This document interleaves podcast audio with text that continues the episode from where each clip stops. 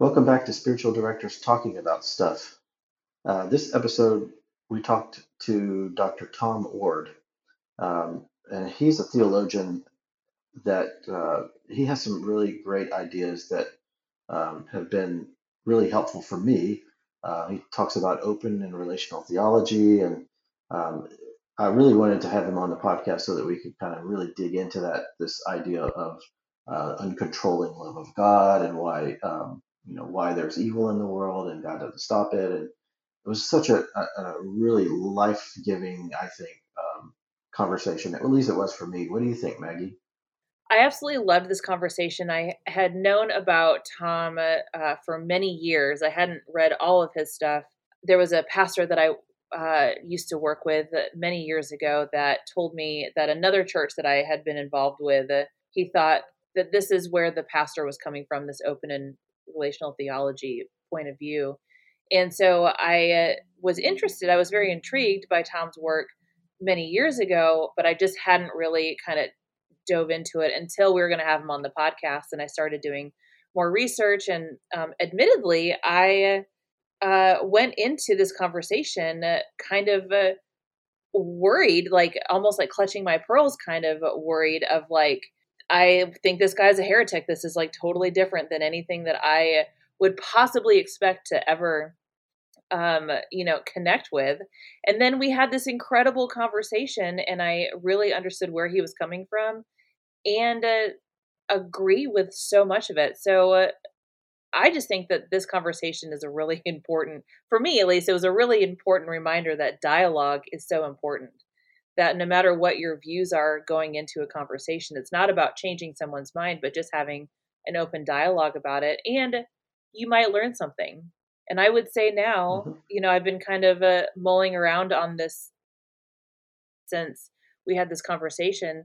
And I really am taking a lot of it um, into my own personal walk with God. Yeah, that's a, a good point that you bring up about going into a conversation with a sense of curiosity about what the other person has to bring and offer. And I know that I I struggle with that a lot. I often tend to you know make up my mind and and and so I, I approach it with a closed a closed mind and, and closed ears essentially, and, and I don't hear what they're really saying. But but um, but that's a good point. I'm glad that you were able to do that. And um, yeah, I'm as far as the heretic goes, I think Tom probably has heard that many times about uh, his work, and uh, he has um, he has such a great uh, heart and uh, a really humble spirit, I think, and so I think you'll hear that come through in this episode. Yep. So. And I want to be clear, I do not think that he is a heretic any longer. I was a little bit worried going in, like I said. But at the same time, I uh, love things that aren't of the norm when it comes to theology anyway. So I was excited about this conversation.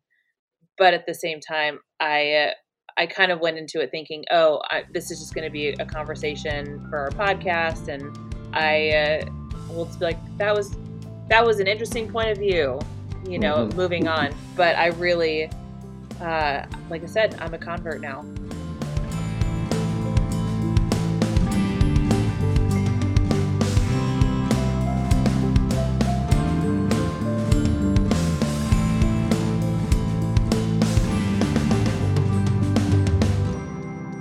Today we have a special guest with us, Thomas J. Oord. Tom is a theologian, philosopher, and scholar of multidisciplinary studies. He's a best selling and award winning author, having written or edited more than 25 books. He directs a doctoral program at Northwind Theological Seminary and the Center for Open and Relational Theology. A 12 time faculty award winning professor, Tom reaches, teaches at institutions around the globe. He is known for his contributions to research on love, open and relational theology, science and religion, and the implications of freedom and relationships for transformation. Thank you for being with us today, Tom. My pleasure. I'm looking forward to this conversation, Chris and Maggie.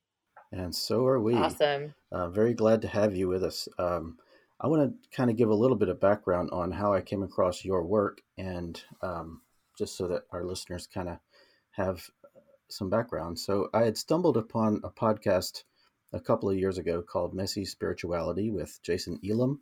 Hmm. And I joined their Facebook group. And in that group, there was a lot of talk and mention of your books, especially your book called God Can't. And I, I later heard Jason interview you on his podcast. I think it was last August. Yeah. And um, what you said there really resonated with me.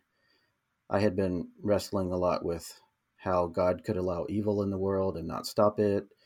And I was already starting to think that this idea of uh, a sovereign God who's in control of everything was just not ringing true with the reality I saw mm-hmm. around me. Mm-hmm. Um, so I ended up buying one of your other books called The Uncontrolling Love of God because I tend to like the more academic ones. yeah. And and I read it in a weekend. Um, it's so good, and it finally gave me a theological basis for what I was already feeling. Oh, excellent. So, yeah, so you definitely have been a big help for me, and I know lots of other people as well. Um, and I know, you know, it, it comes with the territory. You, I'm sure you get a lot of pushback for your ideas, but they're oh no, everyone embraces them. You know. yeah. um, so you know. you know, it. But you know, but what you what, what, you talk about in your books is very freeing when you find mm. yourself, and you know, you, some people are ready to just give up the idea that there's even a God at all. Right. And so, a lot of people. You know, yeah. Yeah. So. So anyway, I, I really appreciate uh, what you have written and, and things that you say on on on all the podcasts I've heard you on, and so I'm really glad to have you to talk about it more today. Um, but before we get you know into the deep end of open relational theology i want to learn more about you and your your background and kind of where you where you grew up and how you grew up in the church and some of the things that kind of led you down the path that you're on now. Yeah. Well thanks for the opportunity. Um, i grew up in a little farming town in eastern washington state. My uh, father has a dutch reformed theological background. He was a school teacher and counselor and um, my mother had a Pentecostal holiness background. And they uh, got together, moved to this little town, and we went to the Church of the Nazarene, a denomination of which I'm still an ordained elder and have taught in several other institutions. And uh, church was a huge part of our life. I mean, I gave my life to Jesus many times as a young person.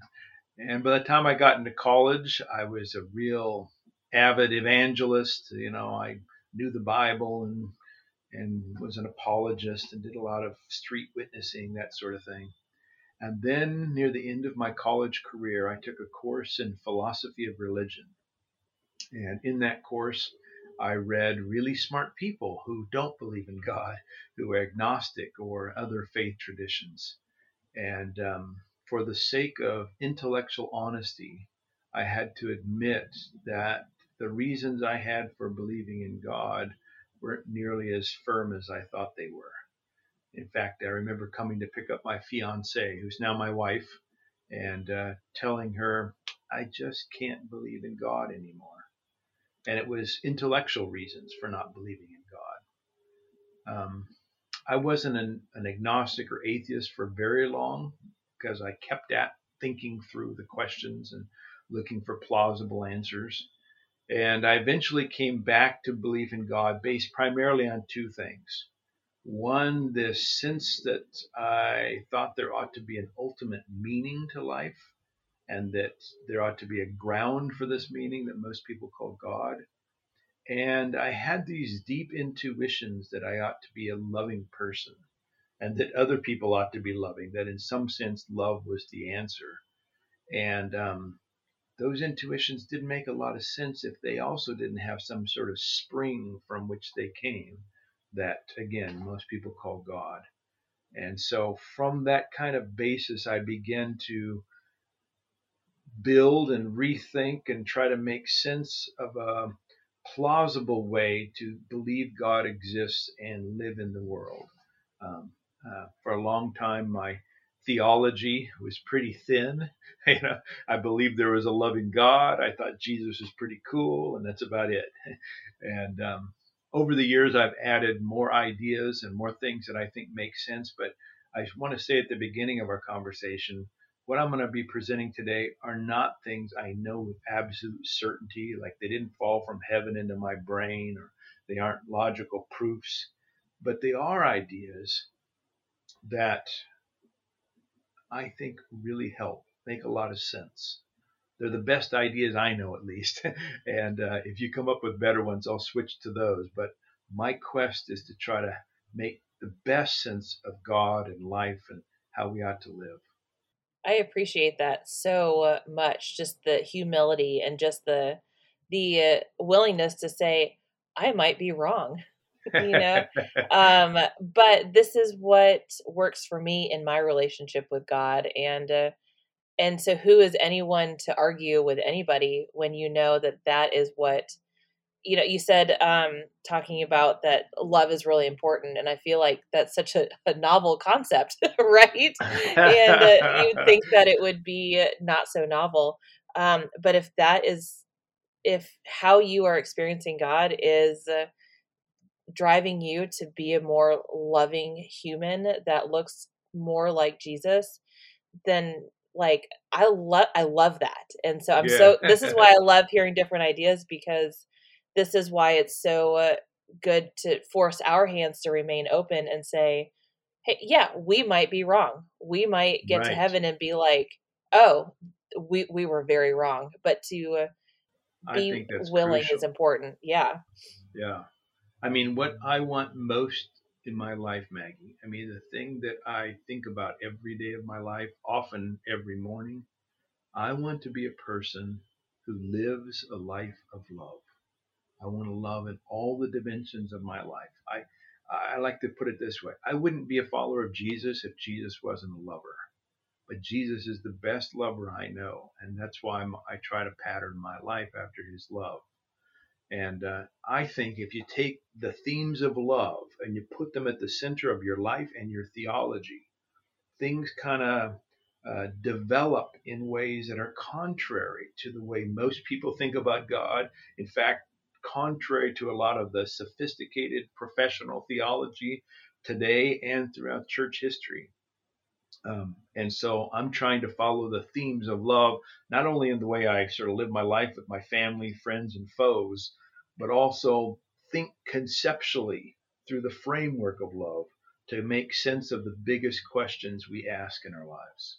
Tell us about some of those big questions, Tom. Yeah, I mean, one of the biggest questions I assume we're going to talk about in a little bit is why people suffer and God doesn't stop it. Hmm. But I'll bracket that one just for a moment and mention a few others.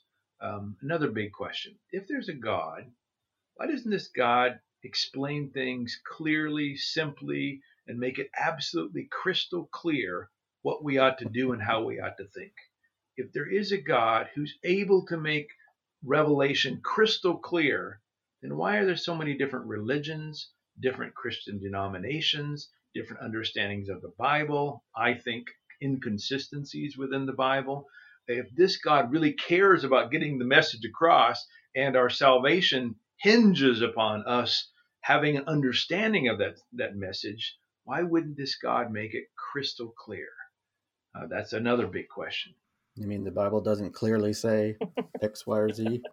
Right, right. The Bible is a great example of this. Um, you know, it's I think there's a way to interpret the Bible that keeps it at the center of my devotional life, but it's not a way that I used to think as a kid, in which I thought the Bible has no errors and was like a systematic theology that everything fit neatly together and you know somehow god wanted us to love our enemies but other times god called people to bash babies heads against the rocks. Uh, that just makes no sense to me now and i'm willing to say that but because god commanded it then that is good and right but yeah that which is completely you know yep. it's cognitive dissonance and the worst kind i agree yeah yeah so, what other questions did did you have more? I think a lot of people have just a general question: uh, What's the purpose of life? What should I be doing with myself? And people have given a lot of different answers. I suspect you'd get an idea of what my answer would be when I say that I think I want to be a person who pursues love. But I think pursuing love takes a variety of dimensions. And you know, love looks different in different situations with people with different gifts and interests, and backgrounds, and so um, figuring out the purpose of life is a big question that people have. Um, I think a lot of people want to know: um, Is there some kind of afterlife? Is this life all we have? And then we get really speculative. I happen to believe there is an afterlife, but my view of the afterlife differs from the way a lot of Christians in the pews think of the afterlife. What about the beginning? Did God create? Is God creating now? Another big set of questions that I think uh, have better answers if we start with love and rethink God's power. So I could go on and on, but those are a few. Yeah, so I'm I'm sure that you know in wrestling with these questions that um, that is kind of what led you down this path of embracing um, open and relational theology, which you write a lot about now. So, can you kind of give us an overview of, of what that's about and how that helps answer those questions? I'd be happy to. I actually have a book coming out in July called Open and Relational Theology. And it's written, as I like to say, for my mother. It's not written for people who have uh, academic degrees, but sort of just everybody ought to be able to understand, if not all of it, most of it. Um, open and relational theology is like a big umbrella under which sit a lot of other named theologies like open theology, process theology, relational theology. There's also some forms of feminist thought, post colonial, lots of different things. But the big ideas in, that keep these this umbrella afloat, you might say, or maybe we could call it the the umbrella peg that goes up, whatever whatever the right analogy or metaphor here is, is that number one, God is relational.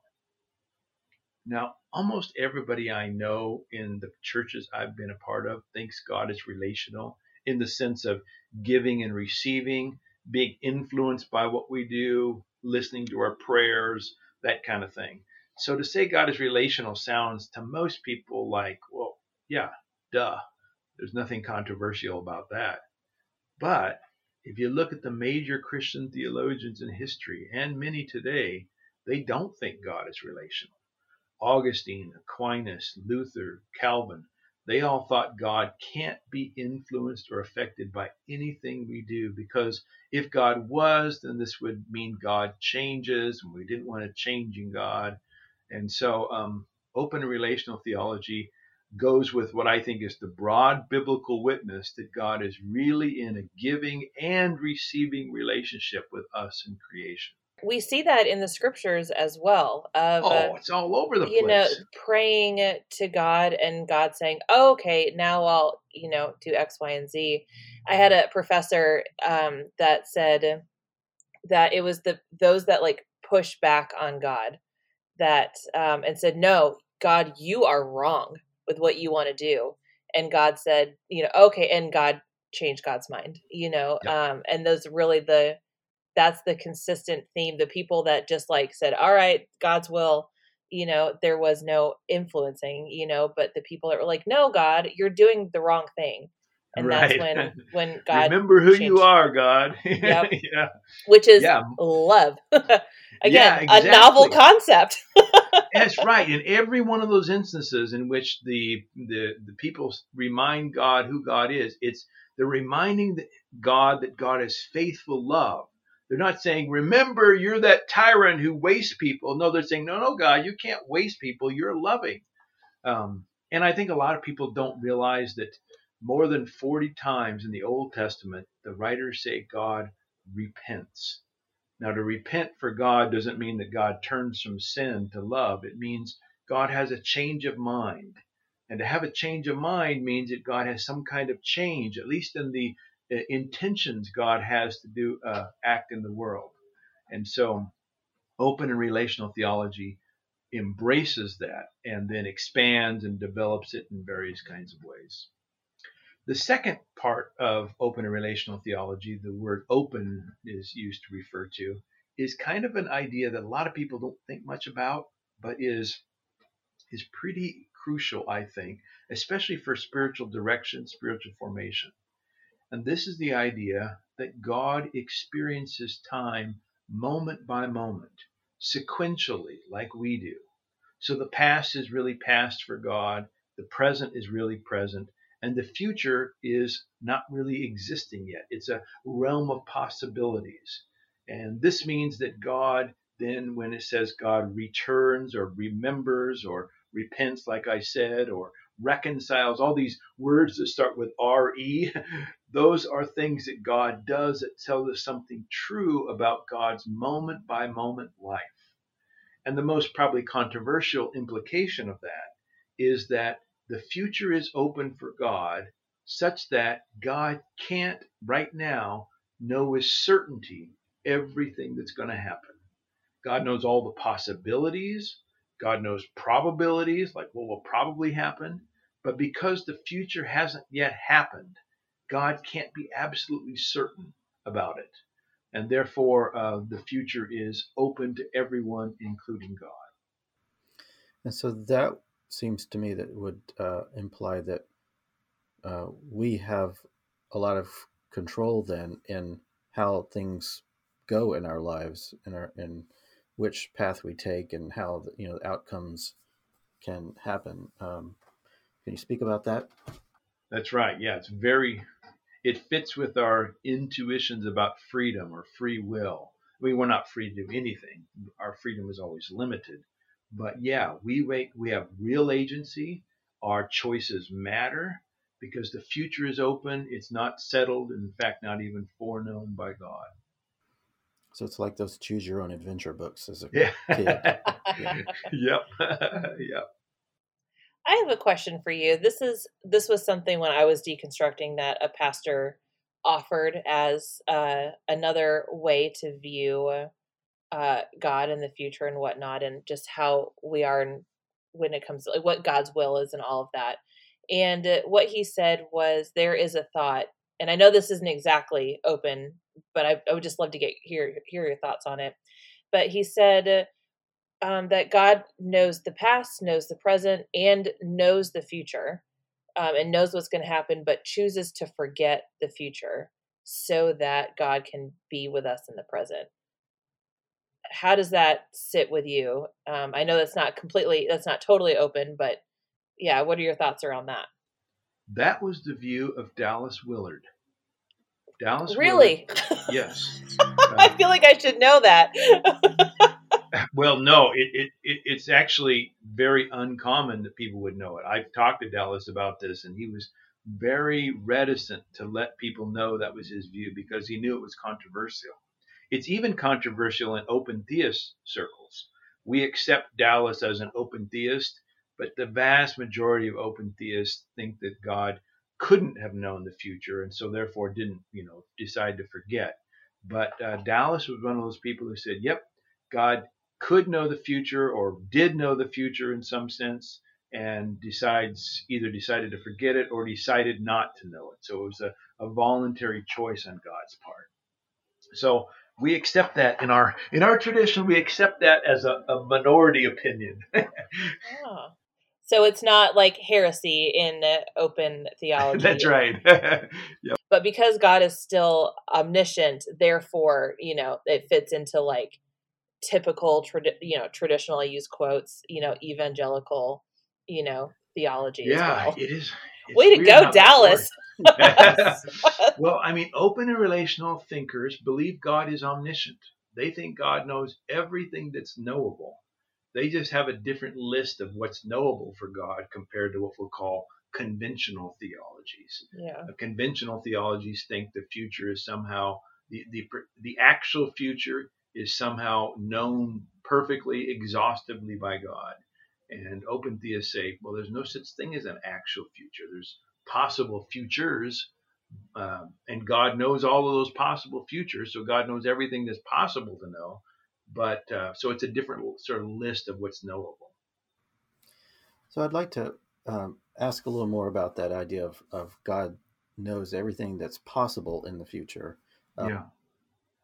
If the future is indeterminate, then um, I mean, I mean, even we as people kind of have an idea of different possibilities in the future, but we don't know all the you know infinite number of possibilities.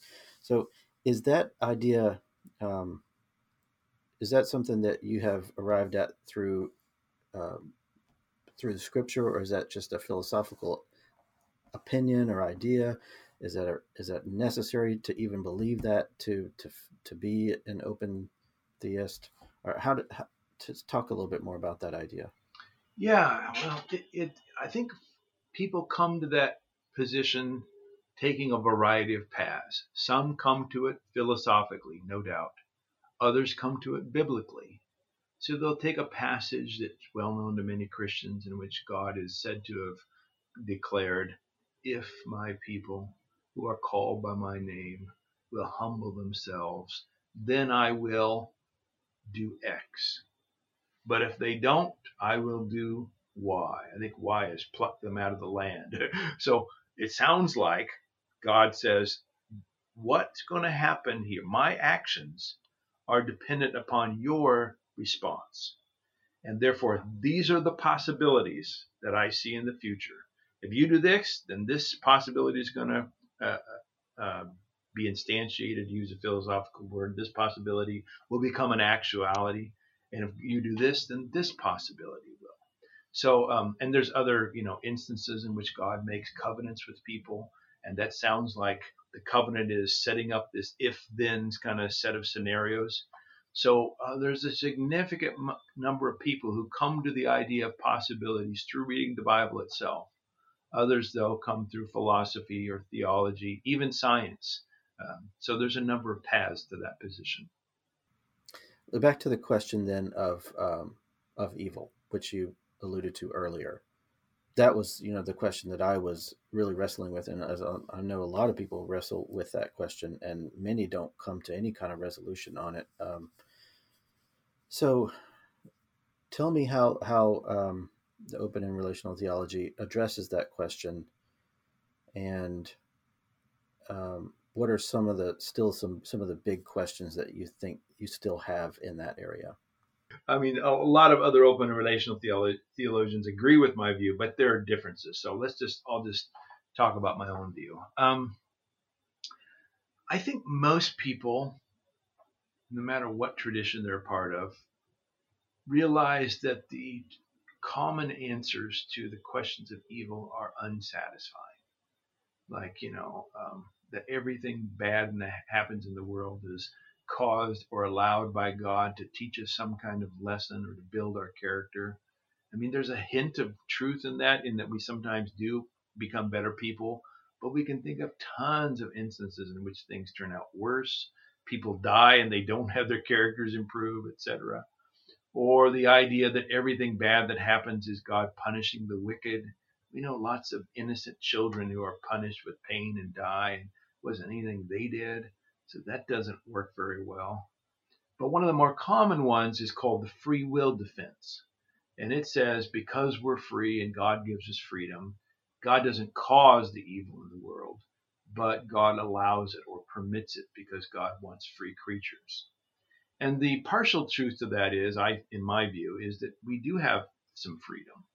But the problem is that uh, a that answer doesn't solve questions like why doesn't God stop the pandemic? Because you know I don't think there's free will viruses acting in the world. Or why doesn't God stop uh, tsunamis, hurricanes, tornadoes, and other natural evils? Because again, I don't think there's free will choices being made by you know rocks or water.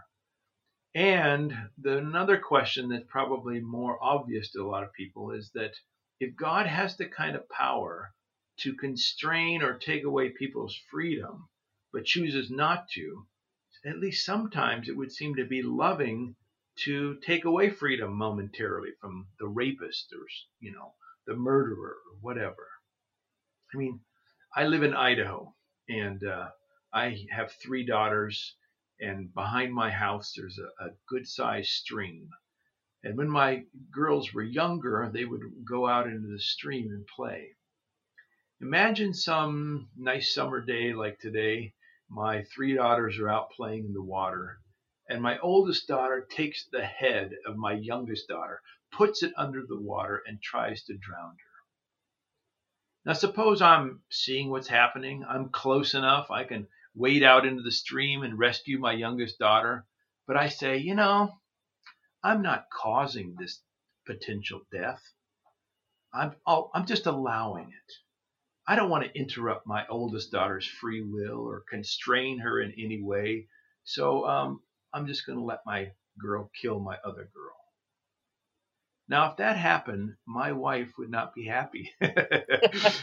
no one in my subdivision would say, you know, that Tom, boy, he's an amazing father. What a great guy he is. They'd all say, look, Tom had the ability to prevent the drowning, but chose to allow it. And that's just not right. That's not what a loving person does. And yet, the vast majority of people I know, when we apply this logic to God, say, well, God could have stopped it, but God permitted it. God allowed us to use our free will to hurt someone. I say, no, we need to go a step further than God won't stop evil. We should say God simply can't single handedly stop the evils in the world. And that can't word is the word that gets people like, what? God can't do something? That's just not God. God's sovereign, whatever they want to say. And uh, to those people, I like to point out that the Bible itself lists a lot of things that God can't do. God can't tell a lie, for instance. God can't be tempted, according to the book of James. God can't grow tired, according to the psalmist. God can't abandon us, according to Hosea. My favorite little passage is in uh, Paul's letter to Timothy. And Paul says, When we are faithless, God remains faithful because God cannot deny himself. There are things God can't do because to do them, God would be going against God's own nature, we might say. And the proposal that I have on the table is that God's very nature is love. And this love is self giving and others empowering. And because of that, God's love is never controlling. That's this uncontrolling love of God idea that we've mentioned already. And so, therefore, God simply can't control others. Not only free will others, but can't control other creatures, other entities, other things in the world. God can't control anyone or anything because God loves everyone and everything, and God's love is always uncontrolled. How would you answer people that then will say about, um, you know, about God is they'll they'll always trot out that verse that says, "Well, God's ways are higher than our ways." Uh, his thoughts are higher than our thoughts, so we just can't understand why God would not do this. But there has to be some bigger reason that would we can't comprehend that is only within the mind of God. You know, the mystery is outside of our pay range, basically. So, you know, what uh, what's your response to them? And I just want to add in there, I've heard I've heard it called the Romans eight twenty eight band aid. Yeah. yeah. yeah. Yeah. Yeah. Well, my first response is to say, I want to. I'm not claiming I've got God figured out, so uh, don't don't take me as you know thinking that I understand all mysteries in the world. Um, but my second answer is to say this: Okay, God's ways may be higher than our ways. I think they are higher than our ways. But our task is to present the best understanding of God we have available. We another way to put it is we should think about what model of God makes the best sense of our lives, of Scripture, of our moral intuitions, etc. And I think there's a better model on the table than the one that says God causes or even allows the unnecessary suffering, the pointless pain of the world. And so, while I don't think I know everything about God and there's always some dimension of mystery, our task is to give, according to Scripture, an account of the hope we have within us. And I think some accounts that Christians give are just crappy. They suck. I think other accounts I think are much more winsome, more plausible. And here's the model I'm placing on the table, I say to these people. This is a God of love. This God loves everyone. But this God doesn't have the kind of omnipotent power that you've been told God has. God is strong, God is influential. I even say God is almighty, but God doesn't have the kind of controlling capacities you've assumed God has. In terms of Romans 8:28, I love that particular passage. Um, in my book called God Can't, I talk about the different ways the English translators have taken the Greek and given English translations. Uh, I learned that passage in the King James when I was a little boy, and it says, uh, you know, something like, "We know that all things work together for good to those who love Him and are called according to His purpose, etc." And and that kind of in that uh, translation of that kind of it's mysterious, you know, how some things everything is going to work out in some way. The uh, another translation says, "We know that God causes everything to work out." And here it's not so much a mystery, but God is the cause of things. And I think that's especially problematic.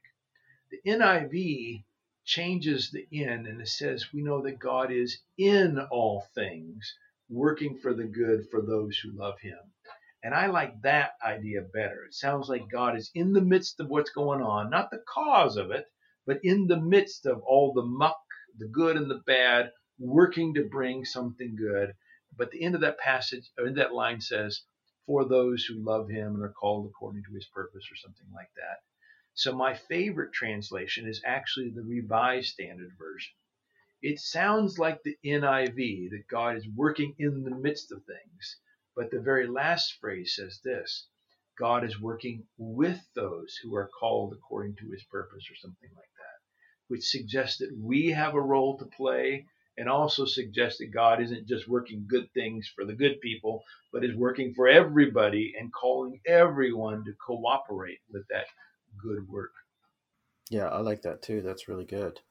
Um, I, I, think I ha- I have come to believe uh, about that verse about God's ways being higher than our ways. Um, you know, a lot of people use it as, you know, well, if even if something bad happens or God commands something bad in the Old Testament, it's okay because God commanded it. But you know, I've come to believe that if anything, God is more loving and more generous and more compassionate and, you know, all around a better guy than I am. And so, yeah. Um, you know, God's ways being higher than my ways. Yeah, it's true. He's, he's like thus so much better to the infinite degree than I am. And, you know, but I, so I cannot make sense of, of this evil or this, uh, uh, you know, seeing God commanding genocide of the Canaanites in the Old Testament and saying, well, God's ways are higher than my ways, you know? Yeah. So, yeah. I like your interpretation. I mean, it sounds like, well, I think a lot of people are like me. They have a great respect for the Bible. They were probably taught when they were younger that the Bible is God's holy word, and they've interpreted that to mean everything in the Bible is exactly what God wanted and tells us the perfect 100% truth about who God is. But then as they grow older, they start to find these really difficult passages in the Bible. And most of them are in the Old Testament, but not all of them. Um, and then they see the witness of Jesus portraying God in a way that's so radically different than the way some other parts of the passage, other passages of Scripture talk about God. And so there's this real tension there. What do you do? Well, the out for a lot of people is to say, I see that tension. I can't make sense of it. I don't want to give up on any of it. So I'm going to appeal to mystery. I don't understand it because God's ways are bigger than mine. And I think there's real practical problems with that because one of the things it says is that when we see evil in our world, we're not quite sure whether or not God wants that evil or not. I mean, who knows? Maybe God really likes it when people starve to death because it's part of God's plan. Who are we to know God's ways? It's a mystery. I mean, that's the way people can think. I much prefer saying the dominant passages of Scripture, themes of Scripture, point to a God of perfect love. And it's most clearly seen in this Jesus of Nazareth. So I'm willing to bet the farm that God is perfectly loving. And I'm willing to say those passages that portray God as unloving are just plain wrong. They're wrong, I say, not because I think I'm smarter than everybody else or I'm some 21st century postmodern hermeneutical genius. They're wrong based on the overall themes of Scripture and the witness of God we find in Christ. Yeah, I think it was Pete Enns who said, "Why does why does the Old Testament say all these bad things about God?" And then his answer is because God let his kids write the story. Yeah, yeah. and you know as opposed to god actually you know writing it picking up the pen Right. of the writer and writing it himself yeah so you know so there's there's right written by humans it's a human product and um yeah that was totally not what i was taught growing up yeah, yeah. so um, yep. Or but, if it was know, dropped by written by humans, God made sure they got it right. Got it right, yeah. superintended That's what I by the holy spirit whatever Yep. yeah. um, so, uh, yeah, I think um, you know this idea that God is not controlling and doesn't um, doesn't cause or allow bad things to happen. Um, it, it definitely changes how we approach suffering in the world. And you know, if you thought that God might have a higher purpose in that, um, you know, whatever the case may be, um, genocide in Rwanda or you know whatever slaughter of whatever uh, however many you know millions of Jews during the Holocaust. Well, that leaves lets us off the hook in actually doing something about the Right. suffering, you know, and that's definitely uh, you know I, I don't see that that's what God wants of, of us at all. Yeah, I agree. You know, I, I realized that when you asked me that question about evil, I probably should have come at it from a little bit different perspective and given you what I think are five ideas that together answer that question well. Is it all right if I kind of lay those on you Yeah. really quick? They Yeah, have to actually they're in they're the chapters of my God can't book. So this is a teaser, you might say. Okay. The first one, the first chapter is what I've already mentioned. God can't single handedly prevent evil. Not because God's a wimp or a weakling, but because love comes first in God and God's love is uncontrolled. So God can't do it single handedly. The second idea is that even though God can't stop it, God is present with us and is relational, is feeling with us the pain that we feel. And that's really important for a lot of people that God is not standing back saying, you know, sucks to be you, Chris. Sorry you're going through that tough time, but I'm not a part of it. God is present with us in the midst of suffering. The third idea says that God is not only present, but God is working to heal to the extent possible, but can't heal single handedly. So God is in the mix, trying to bring to you know bring some kind of uh, positive result and heal that. But there has to be cooperation on our part, on our cells' part, our muscles in the world, and others, or in those inanimate objects. They have to be aligned. They're they have to be conducive to the kind of healing God wants to do, and that's important, I think, to help people who are not healed. Um, I'm not blaming victims here. I'm not saying, you know, if you've been praying to God and asking for healing and you haven't been healed from your cancer, it's your fault. I'm not saying that. It very well could be that we cognitively are saying yes to God, but the factors and forces in our bodies, our cells and muscles, either aren't cooperating or don't have the capacity to cooperate in the way God wants for the healing. But that third that third um, aspect says God is trying to heal. The fourth says God is trying to squeeze something good from the bad God didn't want in the first place. So earlier in our conversation, I talked about, you know, people who say everything bad that happened, God permits to teach us a lesson or to build our character. And this fourth point says, yeah, God works with what happened to try to build our character or teach us a lesson, but God didn't set it up or allow it in order for that to happen. And then the final answer, or the final portion of the answer says, God is calling you and me to play a role in overcoming evil in our lives and in the world. And God actually needs our cooperation. A lot of theologians today will say something like, well, God is inviting us to participate in what God is up to in the world. But in the back of their mind, they kind of have this view that, well, if we don't cooperate, God's still going to get it done somehow single handedly. And the view I have says, nope, your choices and lives really matter. God is depending upon you to do your part. You don't have the whole world on your shoulders, but you have a role to play if love is truly going to win. And I think that's a big part of the answer to uh, the problem of evil. And that reminds me of the the the poem or prayer from Teresa of Avila. Christ has no body now but yours. You know, no hands to feed the sick or to feed the hungry. You know, so we are His hands and feet. Um, so, exactly. Yeah. yeah. I think that, that's really important. I mean, one of the most common questions I get from people who hear my proposal and then who think about it a while is this. They'll say, um, look, if it's not loving for God to prevent evil because God can't, then is it loving for me to prevent evil? I mean, sometimes it seems like I'm able to. Like, you know, imagine you have a, well, right now my my three-year-old granddaughter is living at our house because my daughter and her husband are between, uh, they're in transition, so they're living with us for a little while. Imagine if my three-year-old granddaughter started running toward the open stove that was super hot and was going to put her hands on the in the stove. Now imagine I'm close enough I can reach out and grab her hand and prevent her from burning herself. Wouldn't that be a loving thing to do? Well, I sure, certainly think it would be. Well, if I can do that, can't God do that? Say many people. I mean, especially if God's more powerful than I am. I think God is more powerful.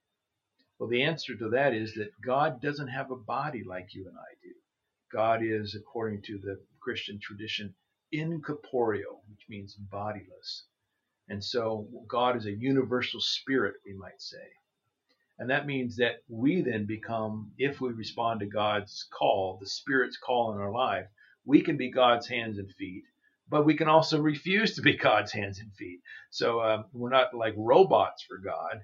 So when I see my three year old running toward the stove, if I respond to that urge to protect her by grabbing her arm, I can say that's God calling me. And in that moment, I'm like God's hands, even though I'm not literally God but I'm acting as God's hand in that situation.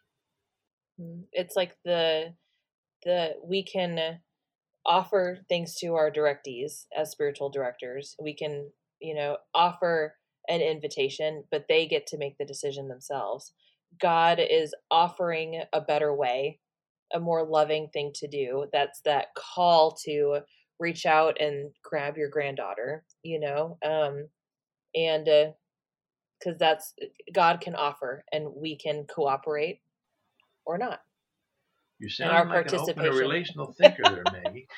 well, thanks. I guess maybe I don't know.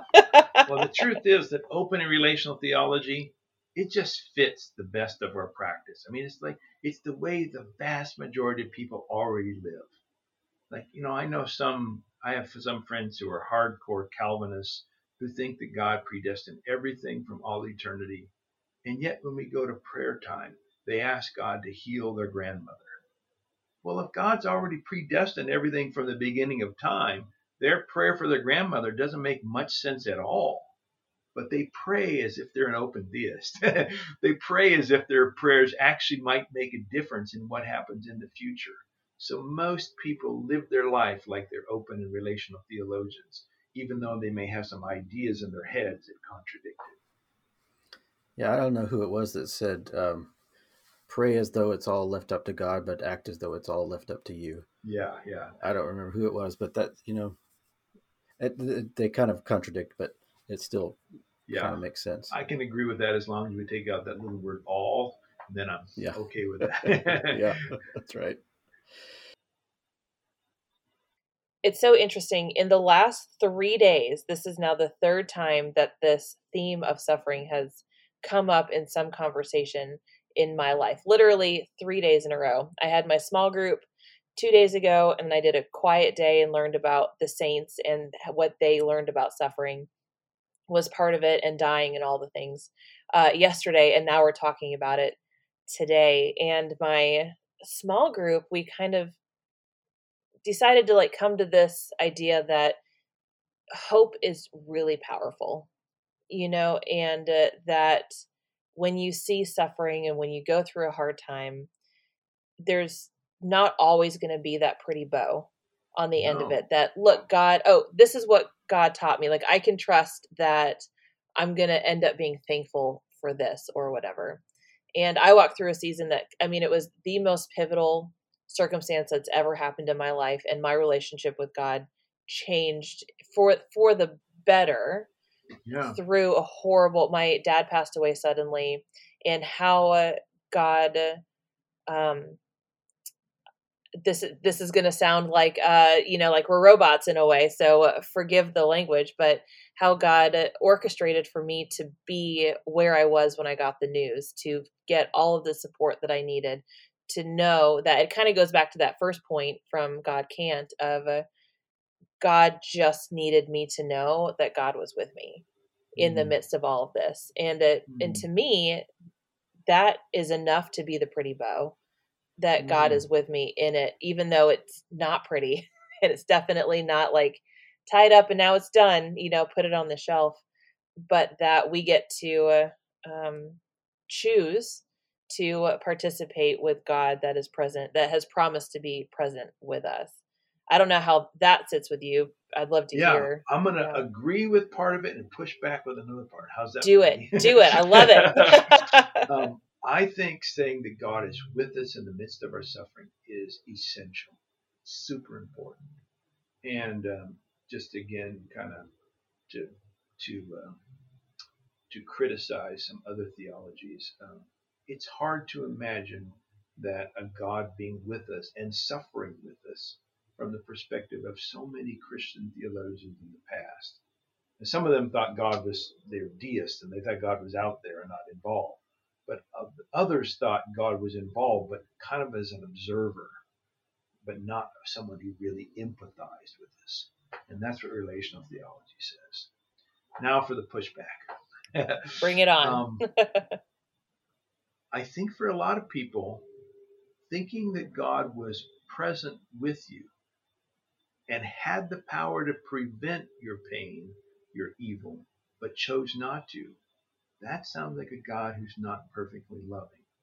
yeah Let me throw in a hypothetical situation. Let's say uh, you're, you said you're in Atlan- Atlanta, is that right? Mm-hmm.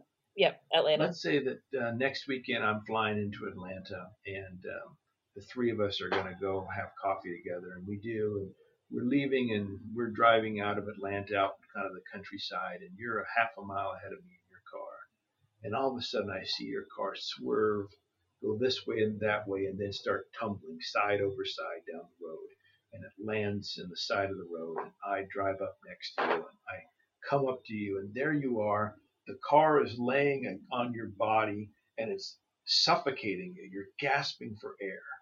And I come up and I say, Maggie, Maggie, what happened? And you say, Tom, I can't breathe. I can't breathe. And I realize that the way the car is positioned on you, I actually have the leverage to push the car off your body and save your life. But instead I say, you know, Maggie, let me hold your hand. I just want to be present with you at this moment.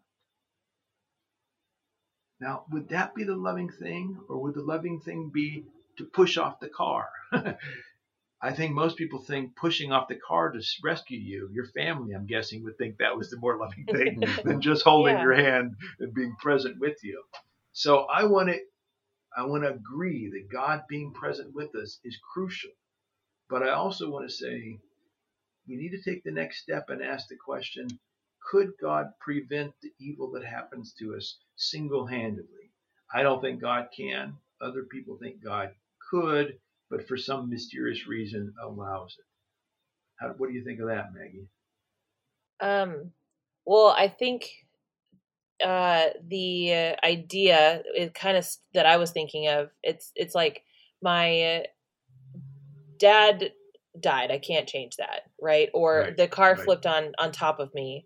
I can't change that. Like, and Right. uh, there is something to do about what happened with the car, but there isn't something to do with what ha- with that my dad passed away but the community that came around me literally in the five minutes after i actually less than that, two minutes after I got the news, was I think part of God. They were um, participating in the invitation to go and be compassionate with me. So I think that is a, just a different view of like, well, since it happened, what can we do now?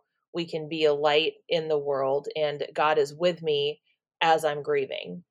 Yeah, that sounds like a combination of the second idea I had, which is God mm-hmm. is present with us, and the fourth, that God is working to squeeze whatever good can be squeezed from a bad mm-hmm. situation God didn't want in the first place. Yep. So, yeah. Yep. Which I then like implies that it's the, the the future piece of it, you know, that we are yes. participating and cooperating with God yep. for the future. So I think that actually does fit well into you it know does. and and somebody I read I heard some song Laura Story, I think. Um, I heard this on the radio a while ago. I'm pretty sure it was Laura Story that said this. That looking back on her journey, if she had the chance to rewrite it, you know, she obviously would not have put her, you know, the certain parts of her journey in it because that was really painful. But since it happened, she is grateful to be able to look back and see where God was and see how God transformed her in the midst of all of the things that she went through. And I would I say like the same it. thing about my dad's passing and and now like I'm a mentor for other young women who have lost a parent and I walk with them in their grief journey and that's something that I wouldn't have been able to do had it not been for what I experienced and also experiencing God with me in the midst of it. Yeah, I like all of that. The only thing that I sort of chafe against is when people tell that story and then say, well, I guess that evil was a part of God's plan for my life. Because that sounds like God either caused that or allowed it. And I just can't look rape victims in the eye and say, you know, you're raped. God wanted that as a part of God's good plan. You say, no. Yeah, no, I would punch you in the face if you said that to me. yeah, me too. you know, yeah, I agree. so Tom, kind of going back to that question of agency and and and um, uncontrolling love of God and how we are, you know, it really affects how we interact with the world around us. How does that really uh, affect our prayer life, and you know, how does one pray now uh, in light of these ideas? Yeah, it's an excellent question. Um, I think the picture of God or the model of God that I've been talking about, the open relational model that is God's uncontrolling love, actually makes far better sense out of prayer. And here I'm assuming you mean petitionary prayer. Um, it makes far better sense out of petitionary prayer than the alternatives. And to to to uh, justify that claim, let me um, let me talk about four ways of thinking about God in prayer and the fourth one will be the one I am advocating, and the first three will be ones I oppose. Okay. okay. First model. Um, this is I'll call it John Calvin's model.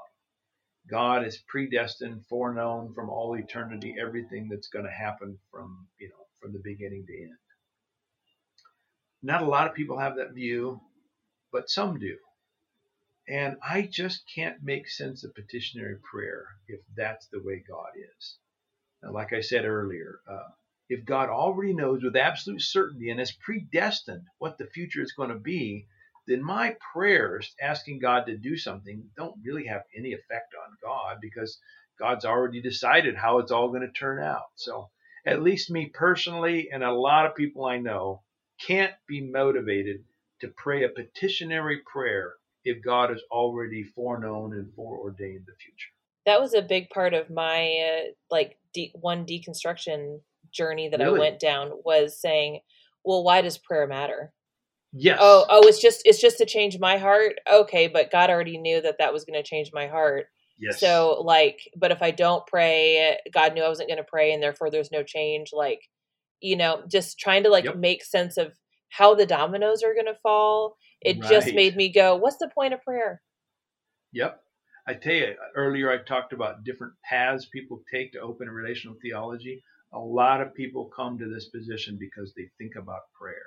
Yeah, I believe that. Yeah. Okay, so the second model, and this one I think is a lot more common amongst Christians I know. Um, it says this God doesn't predestine the future, but God could single handedly fix any situation or bring about any outcome God wants to bring about. This means then that, oh, and they also think God is perfectly loving and knows everything that can, you know, is knowable. This means then that God could heal your aunt's cancer. God could protect you when you pray for protection when you're going off on a, you know, flying off on a plane so it doesn't crash. Whatever. God could single-handedly do whatever God wants to do. Now, it's hard for me to get motivated to pray in that scenario also because God's smarter than I am. God's perfectly loving. Surely God would want to do the best in any scenario. Then why should I even pray because God's smarter and more loving? I should just bank on the fact that God's going to do the right thing.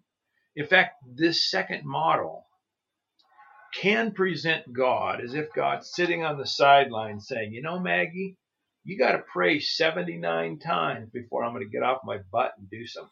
You got to earn this, sister. You got to earn it. Okay, maybe you don't have to, but put it on the prayer chain. Unless the whole church yeah. is praying, I'm not going to get off my butt and help out. Which, of course, doesn't portray God as perfectly loving. Well, and it totally like undoes the whole idea of like unmerited grace and not earning right.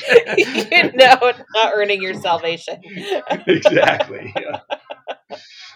so what a lot of people do is they see those first two models and they go to a third model and i especially hear this in more liberal and mainline churches and when i speak there they'll say this well prayer doesn't change god it just changes me so the idea here is that I'm going to pray. I don't think God's going to answer or respond or be relationally affected, but me thinking things out might change my neural structures, might think my habits, my thoughts of mind. Maybe I'll be a better person.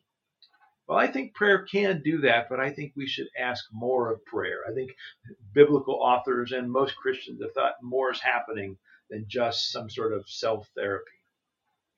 So, the fourth model that I advocate, I think this is the best way to think of petitionary prayer. It has several assumptions built into it. One assumption I've already talked about God is relational. Everything that we do has some kind of influence on God, and that includes our prayers. Our prayers actually make a difference to God. Secondly, we live in an interrelated universe.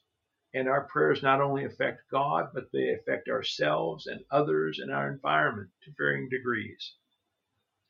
Third, and perhaps the most crucial, God experiences time moment by moment like we do, which means that our actions in one moment can open up new possibilities, new avenues, new opportunities for God and others to act in the next moment.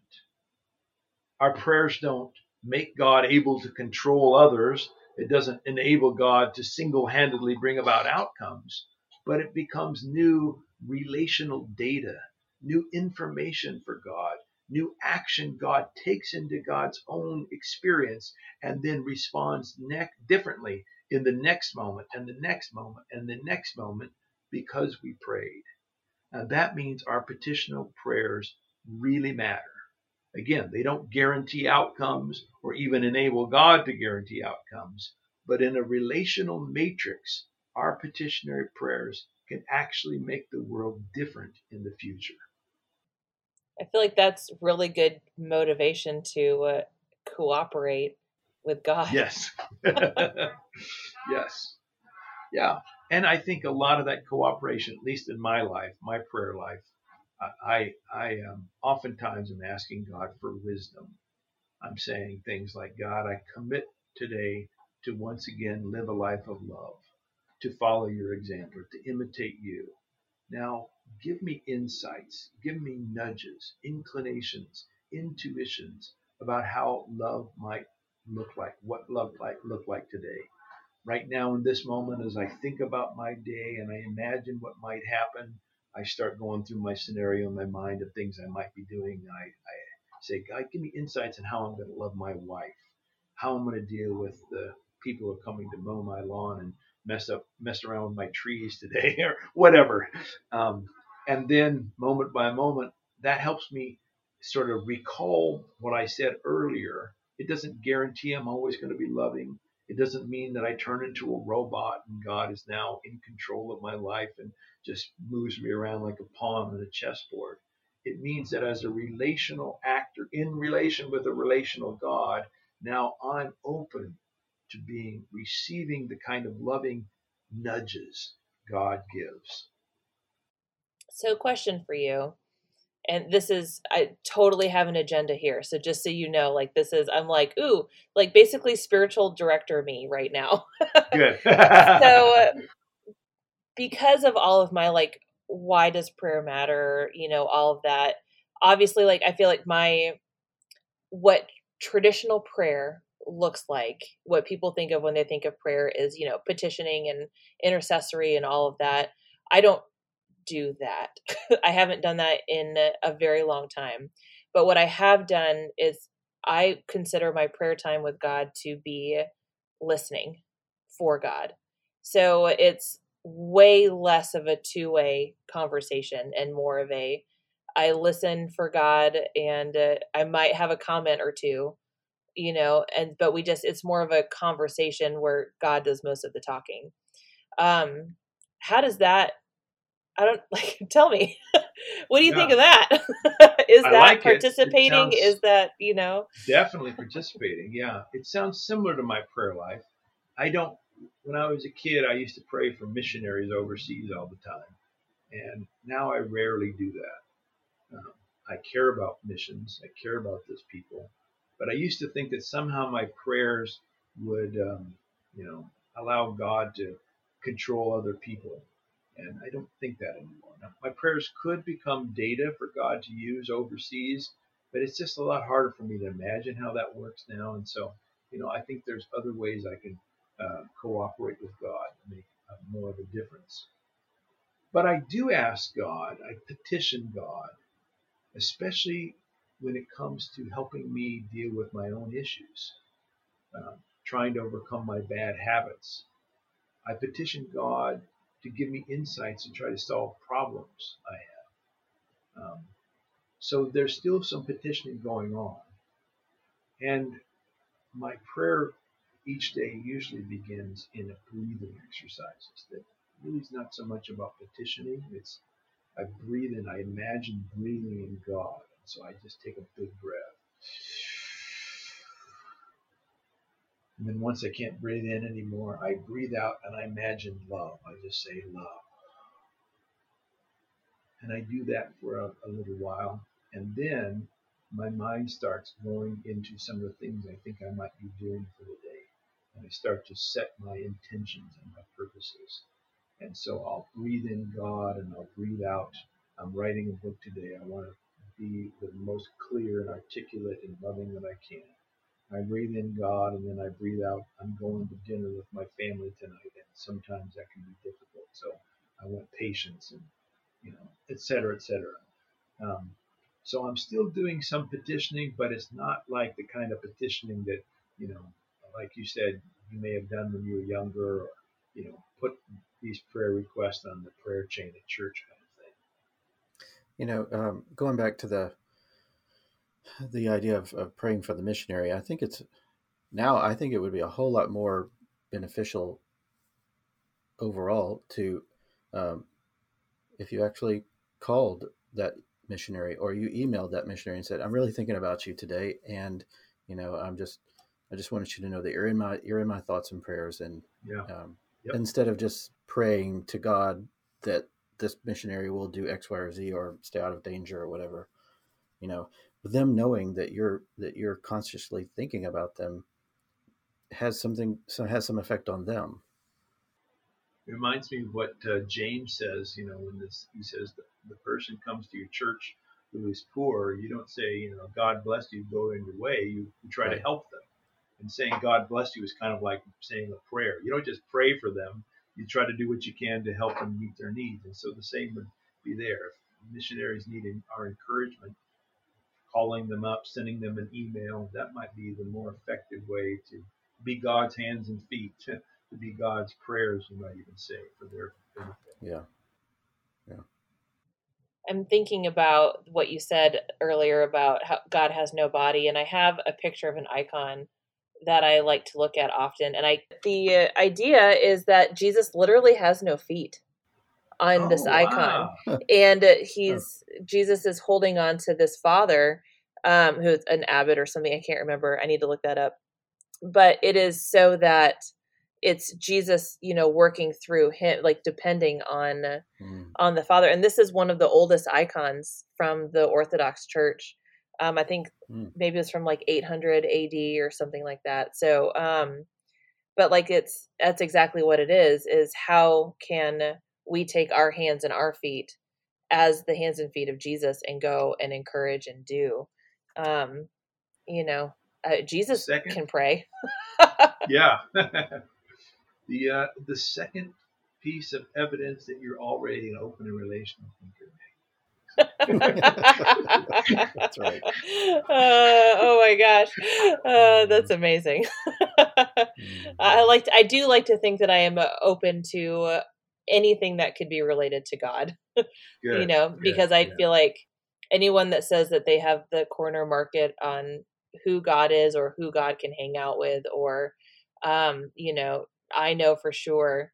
Uh, Peter Enns wrote a book called "The Sin of Certainty." So the Right. you know the the moment that you say no, this is the right way and you're wrong, the the less like Jesus you are. I think Yep. that's my Yep. opinion. So I I always think this is how I describe deconstruction. Um, and there's a lot of different ways, but one of them is kind of like if you take like uh imagine all the little pieces of theology that you have in your hand and kind of like maybe little scraps of paper and they all have things written on them. And you kind of look at it and you go oh let me think how, what do i think of this? Okay i like this. This can stay on my bookshelf. All right and this one mm, no that's that doesn't fit my image of god anymore and get rid of that or um, i'm going to rephrase this and put this back and and i that's why i just think any the more paper that you can go through in your hand and say i like this or i don't like this the the more just staying open handed to what theology comes to add into your hand and so like there's a lot of beautiful things about open and relational theology that i'm gonna like sift through and see what continues to fit my image of god that is perfect love um and so far i haven't heard anything that doesn't um you well, know if you start with so- perfect love, it's going to be hard to find something in open and relational theology that contradicts that. It Yeah. really is, because that's basically Mhm. the starting point. Now, there's differences of opinion on how that all sort of plays out. So I'm not saying that everybody in the open and relational camp has the exact same views on everything. But generally speaking, if you start with God's love, it's going to sound an awful lot like an open and relational God. Now, who or what is God to you now, Tom? to me, well, let me, before I say what this is, let me say, let me prepare the listener. Some of what I'm about to say is going to sound pretty traditional. You're going to be surprised. Others going to sound pretty radical. You're going to say, I'm not sure. So this is who God is to me. I think God is actually a person. Sounds pretty traditional. God is personal, you might say. I don't think God has a localized body, like a huge body somewhere. I think God's a universal spirit, but a spirit that's relational.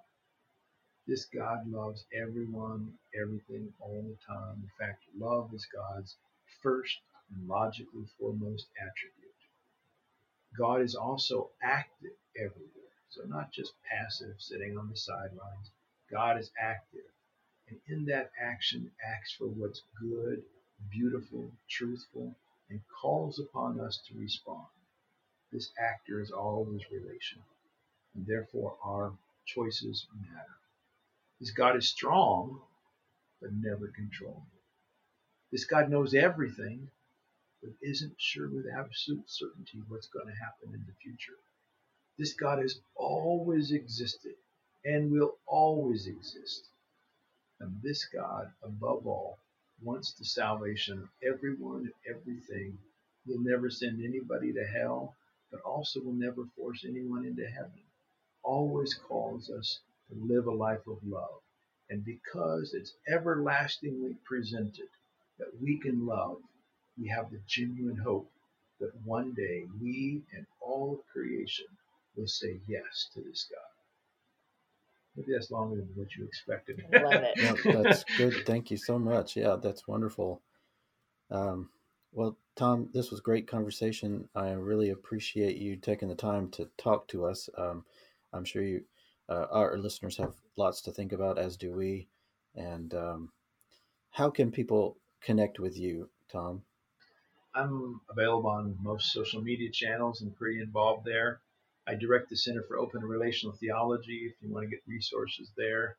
Um, given our conversations today, I think uh, I would recommend maybe two books to folks who want to do some follow up. The one we've mentioned is the God Can't book, which is written for a general audience. You don't have to be a theologian to understand it. And it addresses the, the big five answers to the problem of evil. And the second one is this new book that's coming out in July called Open and Relational Theology, which is also written for the average person and uh, goes into a little bit more depth uh, of what open and relational theology is all about. Yeah, I, am looking forward to that book. Um, I appreciate you sending us a preview of it. And I really, I really like the the resources list at the very end. I mean, ah, it is, good. It it could be my reading list for the next decade. You know, so. That's right. I love it. Yeah. So that was really great. Thank you so much for that. And um, and you you also um, lead a, a, doctoral program. If if people are really interested in digging deep into that, tell us just a little bit about that before we yeah. end. This is a, a doctoral program that's follows the Oxford style of education, which means that each individual student works with me on particular projects, doing readings, uh, aiming for a, you know, a dissertation at the end, and it's fully online, uh, so that you don't have to move anywhere. And so we have we go course by course. It's tailor made for each student, and scheduling is dependent on the student schedule.